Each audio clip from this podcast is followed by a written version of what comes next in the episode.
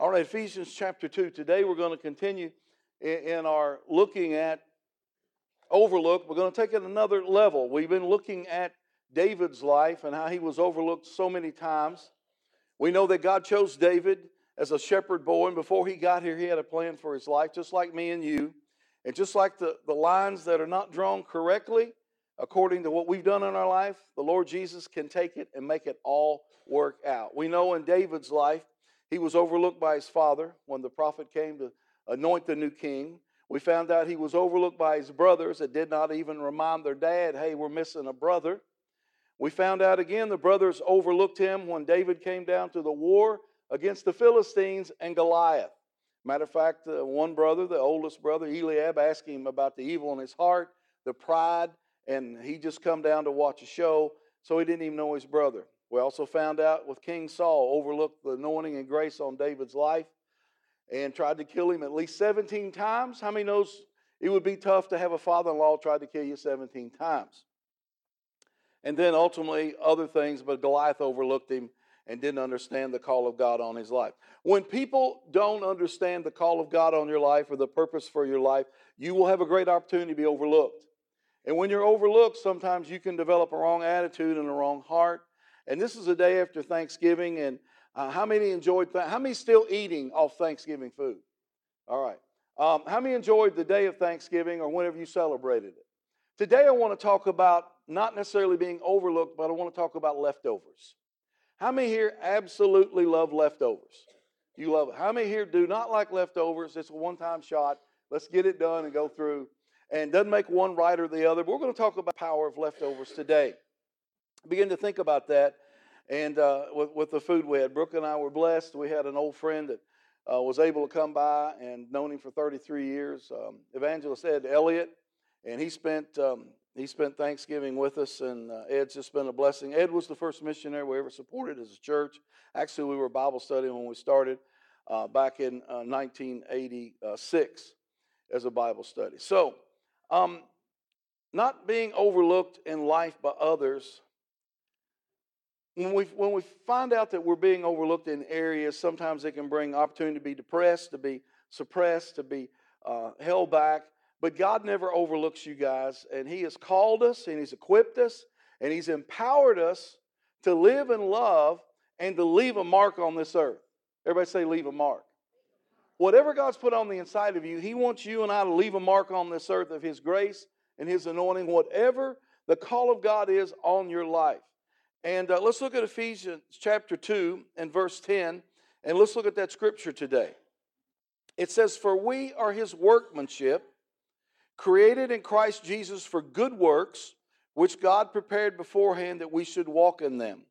Uh, the four words I want us to look at here is workmanship. Workmanship. You are on this earth on purpose, with a purpose, created in and through Christ Jesus for, everybody say, good works I'm telling you, when you find your gift and your passion that God has put on the inside of you, you'll enjoy what you do. You'll love to do it.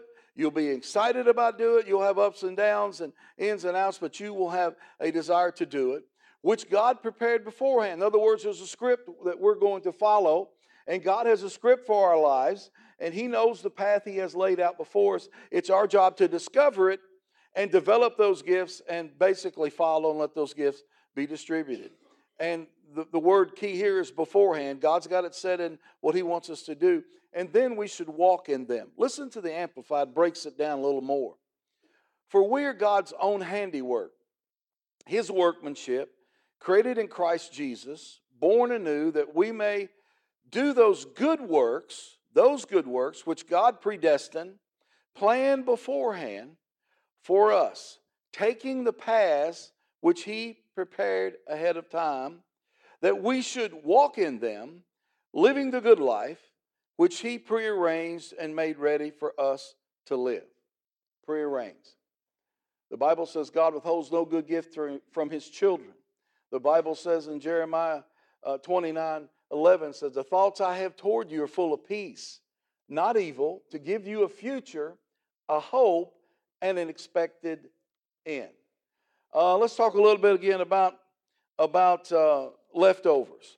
How many knows when you reach in the refrigerator and you get a leftover, how many knows usually it's covered with um, plastic or saran wrap, or it's in a covered bowl or, or cup or so forth? How many knows the second time around when you eat the leftovers, you're not quite as formal as where it sits on your plate? How many here loves to mix leftovers together and heat them up? How many feels like your life's mixed up? Like people throw stuff in on you. I mean, let's be honest. We, we go through life, and some things we create, some things we do right and wrong, and, and some things happen not has nothing to do with us. You know, some things there's loss, sometimes there's divorce, sometimes there's things that happen as children, and children just riding along, and things things happen. But God will take the leftovers of our life and He'll form them into something that is a tremendous blessing. Would you turn to Ephesians chapter 3 with me? One chapter over. One chapter over. And I want you to see about the love and the power of God today because you came preloaded with gifts, talents, abilities, and anointings. Now, listen, if you never discover, you and I, our gifts, talents, and abilities, and we try to do things and live a life outside of those things, we'll live a very frustrated life. That's why many Americans work jobs they don't like and they do things they really don't have a, a context for and they live a frustrated life. But we as Christians, we desire to fulfill God's plan to live out the life He has for us. Again, we come preloaded with the gifts, talents, and abilities and anointing God has given unto us. And the Bible also teaches us that the callings and gifts of God are irrevoc- irrevocable or without repentance. What's that mean? God's not going to take back the way He made you. God's not going to. How many consider yourself a funny person? You just love to laugh. How many? Raise your hand, or I'll point you out. All right, Scott Rose. How many? How many here love to laugh? How many here love to laugh? How many here laughter to you is just well, it's okay, but you know I, will deal with it and I can deal with it. Amen.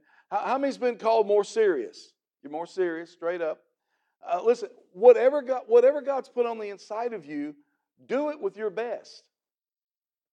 Do it with your best. Then recognize it. Recognize it and and and not only recognize it, but but put time and faith and prayer to it so you can you can grow that gift on the inside of you. Look what it says. Look what Paul said in Ephesians chapter 3. And look at verse 15. It says this. It says, From the whole family in heaven and on earth is named, that Father from whom all fatherhood takes its title and derives its name. How many, how many's glad we're in the family of God today? How many knows this family is eternal? You know, we get to heaven, there's not going to be last names on our name. Everybody know that? We get to heaven, it's not going to be our last name. It's going to be, you know, we're, we're just Christians. All right, look what it says. And it says, through his riches of glory, verse 16, be strengthened with might through his spirit in the inner man, that Christ may dwell in your hearts through faith.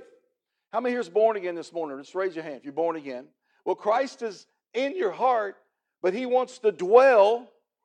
He wants to dwell in our hearts through faith, and he is, that being rooted and grounded in love, may be able to comprehend with all the saints what is the width and the length and the depth and height, to know the love of Christ, which passes all knowledge, that you may be filled with the fullness of God.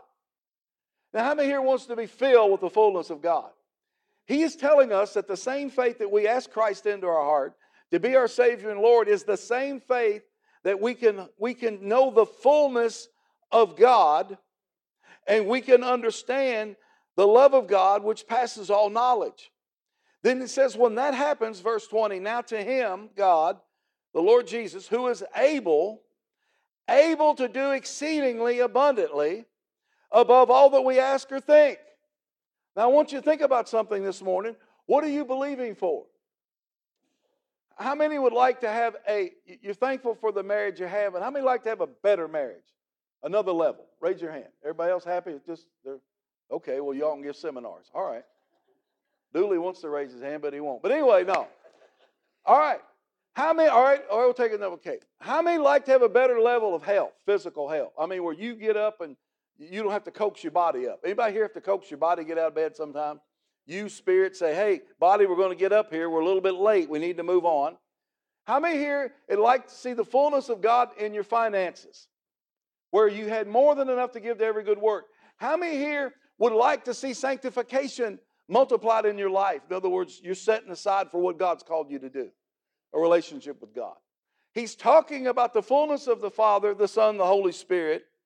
And now unto him who's exceedingly abundantly above is able, is a, everybody say he's able. Let's say it again. He's able. Or let me ask you this. If Pastor Pat gets a call right now, and the guy on the other line comes on the screen, and the guy's name on the screen is Jeff Bezos. Does anybody know who Jeff Bezos is? He owns Amazon. He is the man. And if he texts me and he said, You know what? I just heard about you guys and the vision God's put in your heart. I'm, I'm going to I'm going to send you $50 million. Well, if I know without a shadow of a doubt that is Jeff Bezos, how many knows he's well able to send us $50, $50 million? How many can say amen to that? Because he's well able. How do I know he's able? Well, he's the richest man on earth right now in just the context of money and currency. Doesn't mean he's the richest man. I don't know about his soul. I don't know about his family. I don't know about of that. But just far as dollars in his pocket or stock on, on the paper, he, he's the richest man on earth. So he's able. He's able. Now, let's just say it's 1153 and another name pops up on my phone and it's Marvin Lewis. How many knows we need to pray for Coach Marvin Lewis? How many say amen? The Bengals. Uh, uh, Coach, he can't because he can't connect with them. You, the, band, the Browns. You pray for the Browns? Yeah, he prayed for the Browns. Anyway, but if I found out that was Coach Lewis, seriously, and he said, Pastor Pat, I need you to come up here and stand by my side today. This, this message will be shortened. so, and, and I would, because why? Because I know he's able to get me a pass to get in there. If God says he's able to do exceedingly abundantly above all that we ask or think, it's going to be left us, left up to us to believe. Everybody say believe. And, and believe that it can happen. And see, faith stirs things up. And all it takes is seeing God move in an area where our faith begins to expand and we believe without a shadow of a doubt that God is able to do what He said He can do. Listen to what it says in, in the Amplified. Now, to Him who, in the consequence of the action of His power that is at work within us, is able to carry out His purpose Thank you, Father, you're able to carry out the purpose in our life today and do super abundantly, far over and above that we dare ask, dare ask. I dare you to ask. I dare you to dream today. I dare you to believe. I dare me to believe. Ask or think for over and above that we should ask or think or dare in, infinitively beyond our highest prayers, prayers, desires, thoughts, hopes, or dreams. That's a whole lot. Beyond our highest prayers, desires, thoughts, hopes, or dreams. Father God, we know you're well able. Father God, we're just finding out and rectifying in our heart how much you love us. And Father God, we thank you that your love is far beyond our comprehension in the natural. And Father God, we thank you that your love and faith in you is able to help us to be rooted and grounded in your love, your unconditional love that stretches, that has no barriers, not, not even death can keep us from your love. And we thank you today, Lord, that we see, we see with eyes wide open the things you have promised unto us as your sons and daughters. Back to leftovers. The definition of leftovers. Now listen. Number one definition of leftovers is remaining after especially food, something remaining after the rest has been used. Something remaining after the rest has been used. My mother, um, for whatever reason, I guess she had to, but uh, she was a master. I always look forward to ham and turkey. I like getting it on the first load. How many likes getting it on the first load? Um, this year, Brooke fixed a great turkey. We had a great meal. Um, Mom brought some stuff and uh, brought the turkey out. And she said, "Well, can you start carving the turkey?" So, so uh, I started carving on the turkey, and I forgot we had electric knife. Electric knives are wonderful, if anybody knows. But anyway, and I started working on it, and uh, it, it, wasn't coming out right. It was coming out fragmented and, and little balls of meat, and I'm, I'm struggling. I told Brooke, I, am you know, I'm, I'm, I don't know, I'm, I'm not the best at carving turkeys. And about five minutes of whacking on it, this little pieces, I tried to put them together, make bigger pieces out of little pieces. You know, you want to put them on the plate, looks good. Yeah, it, it, it looked like um, anybody ever eat chicken out of a can? That shredded stuff. You know, I mean, that stuff you have to swipe the stuff off the top to make sure it won't kill you. You know that stuff. It looked like that. It was all bungled up. Brooke came to me and it, never hit me, and I never thought about it. And and, and uh, she looked at me, and um, I had the turkey upside down. I was carving off the bottom where there's no meat. You know, sometimes our life we're, we're carving off the bottom where there's no meat. We need to turn the turkey over. Does that make sense? We need to turn the turkey over. Is there something we need to turn over today in our life? Is there something we're viewing as not as prosperous and blessed, but God has something on the other side for us? And, and I just want to encourage you that. So we turned it over, and then Brooke got the electric uh, knife. We remember we had one, and man, she did a great job of, of whacking, whacking that stuff off. Listen to the definition of leftover. Uh, this, these are the other definitions. It means residue. Residue, CSI. You know, they look for residue. It means a survivor. How many's ever thought you're a survivor? You've went through things and overcome things. I want to declare today that you're more than a survivor. You're the victor in the Lord Jesus Christ.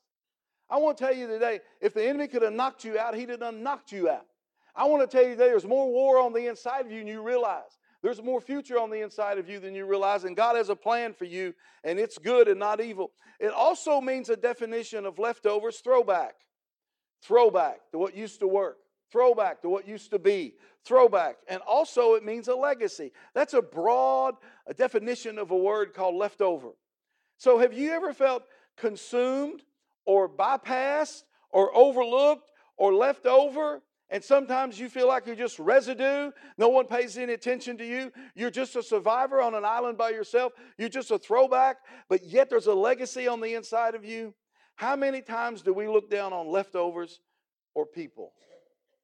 And not as pretty, tasty, and appealing. You know, when we do our, our Thanksgiving dinner, and we do Christmas dinner, usually we have, you know, nice tablecloths or napkins or, you know, try, try to eat on nice plates or matching plates. How many say matching plates? And how many knows, you know, you see on TV everybody's dressed up eating Thanksgiving dinner, and some of us might do that, some of us not. But I'm telling you, when it comes, it comes to leftovers.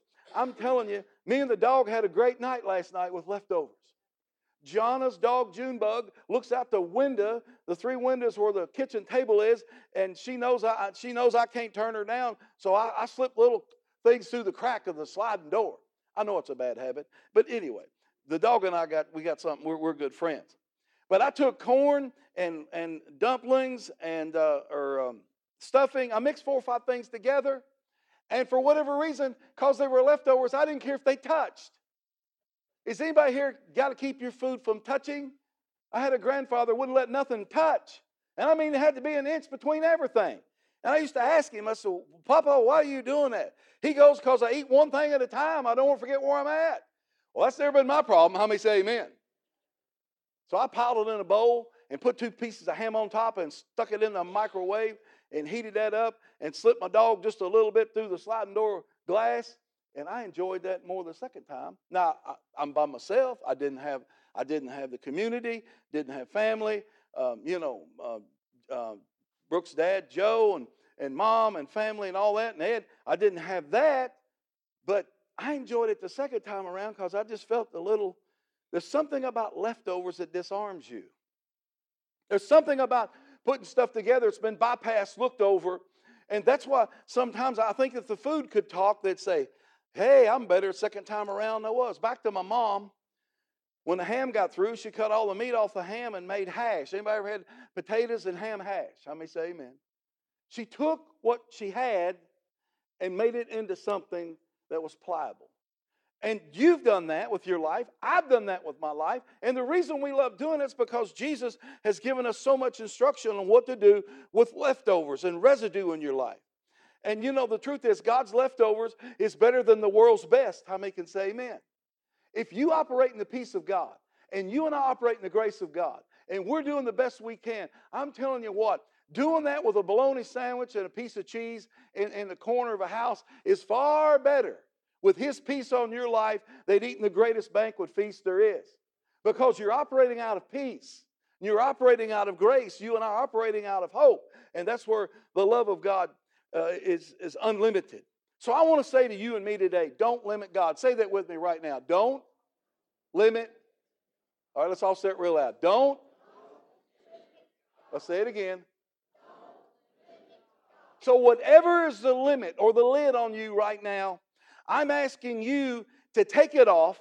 I'm asking you to gather up the leftovers. I'm asking you to recognize what God is doing and allow God to create a banquet out of your life, good, bad, and indifferent, and turn it into a banquet not only for you, but for others. You're His creation, He is your creator. You cannot outthink the one who created you. Let me say it again. You cannot outthink the one who created you. And sometimes reason gets ahead of revelation in our life. Sometimes we reason stuff out, and God wants us to use our mind. He wants us to prove the good and effective will of God. But sometimes reason gets in, in, in, in the way of revelation. And what do I mean by that? I can't reason why Jesus would come and die for me. I can't reason why God Himself, the Son, the, the Son of the Trinity would come down here and put on clothes of flesh and die for me, but I can believe it by revelation in my heart. How many say amen? I can't believe. How, how many can honestly say today God's been really, really good to you? How many looks at your kids sometimes and your wife and your husband and say, God, you've been really, really good to me? How many looks in the mirror and says, God, you've really been good to me? And you can't reason that, but you can receive that by revelation. So we don't want to limit God. You cannot outthink the one who created you, so our job is to find his thoughts and to follow. Number two, he delights in performing the impossible. The Bible says all things are possible to him that believeth. He delights in performing the impossible. He wants to take us from here to there. He wants to take us from sickness to health and from lack to, to prosperity, from tears into laughter. He delights in performing the impossible. So, what's impossible in your life this morning? What's, what's impossible right now with your family? Is is there some sort of sickness or disease? Is there a financial situation? Is there a relationship that's style? Is there a dream that's went adrift? What is on the inside of you today that seems to be impossible? Uh, it, you don't think you'll ever have joy again? Don't think you'll ever dance again, laugh again? What's impossible? Don't think you'll ever get past this place of, of, of depression or confusion, I want to tell you, all those things are subject to move to the power of God. All of them. God will take our leftovers and He'll make a banquet meal out of those leftovers for us and for our family and our friends. You don't have to be perfect.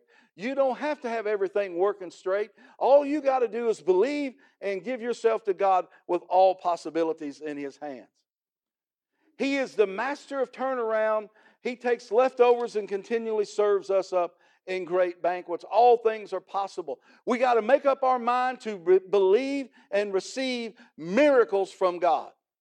Let me say this, and if you remember anything this morning, take this and we'll go home because this will set you free.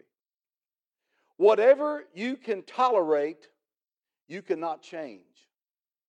Whatever you continually tolerate, there'll be no change. Because when you tolerate it, you're giving in to it to some degree. Whatever you can tolerate, you will not change. How many members growing up? Some of you young people need to Google it, but there was a guy named Popeye. And Popeye ate spinach and made him strong, and Popeye always had to beat up uh, Brutus. Is that right? Bluto or Brutus? Anyway, he was, he was the bad guy. And he had a girlfriend named Olive Oyl who was slightly slender and anorexic. But anyway, that's another whole story. But Popeye would say this I've taken all I can take, and this is all I can stand. And he'd eat his spinach and whip everybody. It's got to get to the point that you've taken all you can take. I'm not taking anymore. I'm telling you, the dog will keep coming, the stray dog, the neighbor's dog, the community dog will keep coming to your house as long as you allow it. And like me, if you're if you're mercy slightly bent with codependency, you'll be feeding all the dogs. How many say amen? But listen, whatever you continually tolerate, you cannot change. Number two, become tenacious. That means get a fight on. Learn to resist the power of the enemy that's already been broken and learn to speak what God says. As a mind, as a man or woman thinketh what? So is he. So whatever you continually think about, I can tell you what's going to happen. That's going to happen. Because the overload of thinking, we're going to speak it. And the Bible says our tongue is a track. So, your persistence will demoralize Satan and attract the attention of God. Let me say it again. Your persistence to fight, to stand, will demoralize Satan and attract the attention of God. I'll tell you, I'm not going to name the names because y'all can track them down. But one of the worst whippings I ever saw was a little guy beat a big guy in this community, beat him half to death because the guy kept pushing him, pushing him, pushing him. And he told me once that one of these days I'm going to fly loose on him. And I'm thinking, well, you're giving up 100 pounds and see how this goes. Evidently, there was more fight in him than the big guy. And he whipped him because he was tenacious and he wouldn't quit. Listen, this is about finishing. This is about overcoming. This is about not giving in. And demons dread a fighter. Demons dread a fighter. A fighter in prayer, a fighter, a fighter in proclamation, a, a fighter in moving and walking out the grace and, and the powers and the glories of God. I want to close with a, a couple, uh, two or three little quick stories here of Jesus and the power of not giving up and not giving in. Jesus turned the water into wine in John chapter 2. It was the first miracle. He didn't want to do it. His mother set him up. They'd run out of wine at the wedding. And they asked the mother, and she said, Jesus can take care of it. And Jesus said, Woman, it's not my time. I don't want to step into my miracle journey right now. But he honored his mother. And he told the people, said, Pour the water out of those jugs into the wine jugs, and those jugs on the side were, they held 30 to 40 gallon, and they were the cleansing water for the Levitical process. In other words, that's where they cleansed and washed before they did certain things. So, in a sense, they'd already done that because the wedding's already taken place. So, Jesus had leftover water. He said, Pour them into those jugs. And he said, Take a cup and take it to the master of ceremony. Poured it in the jugs, took a cup, went. The master says, How in the world do they save the best wine to last? And it's because Jesus had the authority to take what was left over and make it into a blessing. Number two, Jesus in Mark chapter 14, Jesus fed 14, uh, 5,000 men plus women and kids, 12, 14, 15,000. The little boy, two fish and five loaves. How many remembers the story? Now think about this. Do you think that mother got up that day and prepared five loaves and two fishes for that kid? Or do you think that was leftovers in a brown bag? I believe it's probably leftovers. She fixed it up. He's going to an all day crusade. He took it, Andrew found him. They asked Jesus, Jesus said, Can't we feed everybody? That was telling me Jesus was in faith right there to feed everybody. Found that little boy. He gave what he had, what was his best, which could have been his mom's leftovers. Jesus blessed it. He broke it. He fed them, all of them, till they were filled.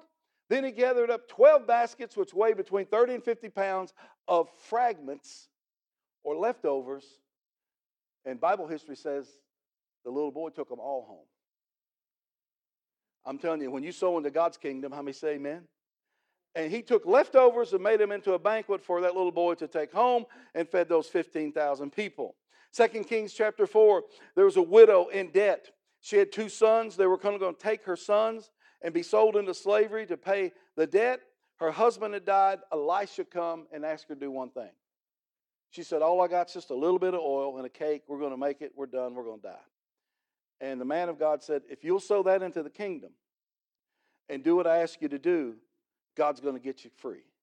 So he said, Here's what I want you to do. She didn't consume it. Listen, guys, sometimes we eat our seed out of fear. Sometimes, and, and that can be talent, that can be time. Oh, I just don't have time to fool with you. I just don't have time to talk to you. I don't have time to slow down. And how many knows we have to appropriate our time? How many can say amen?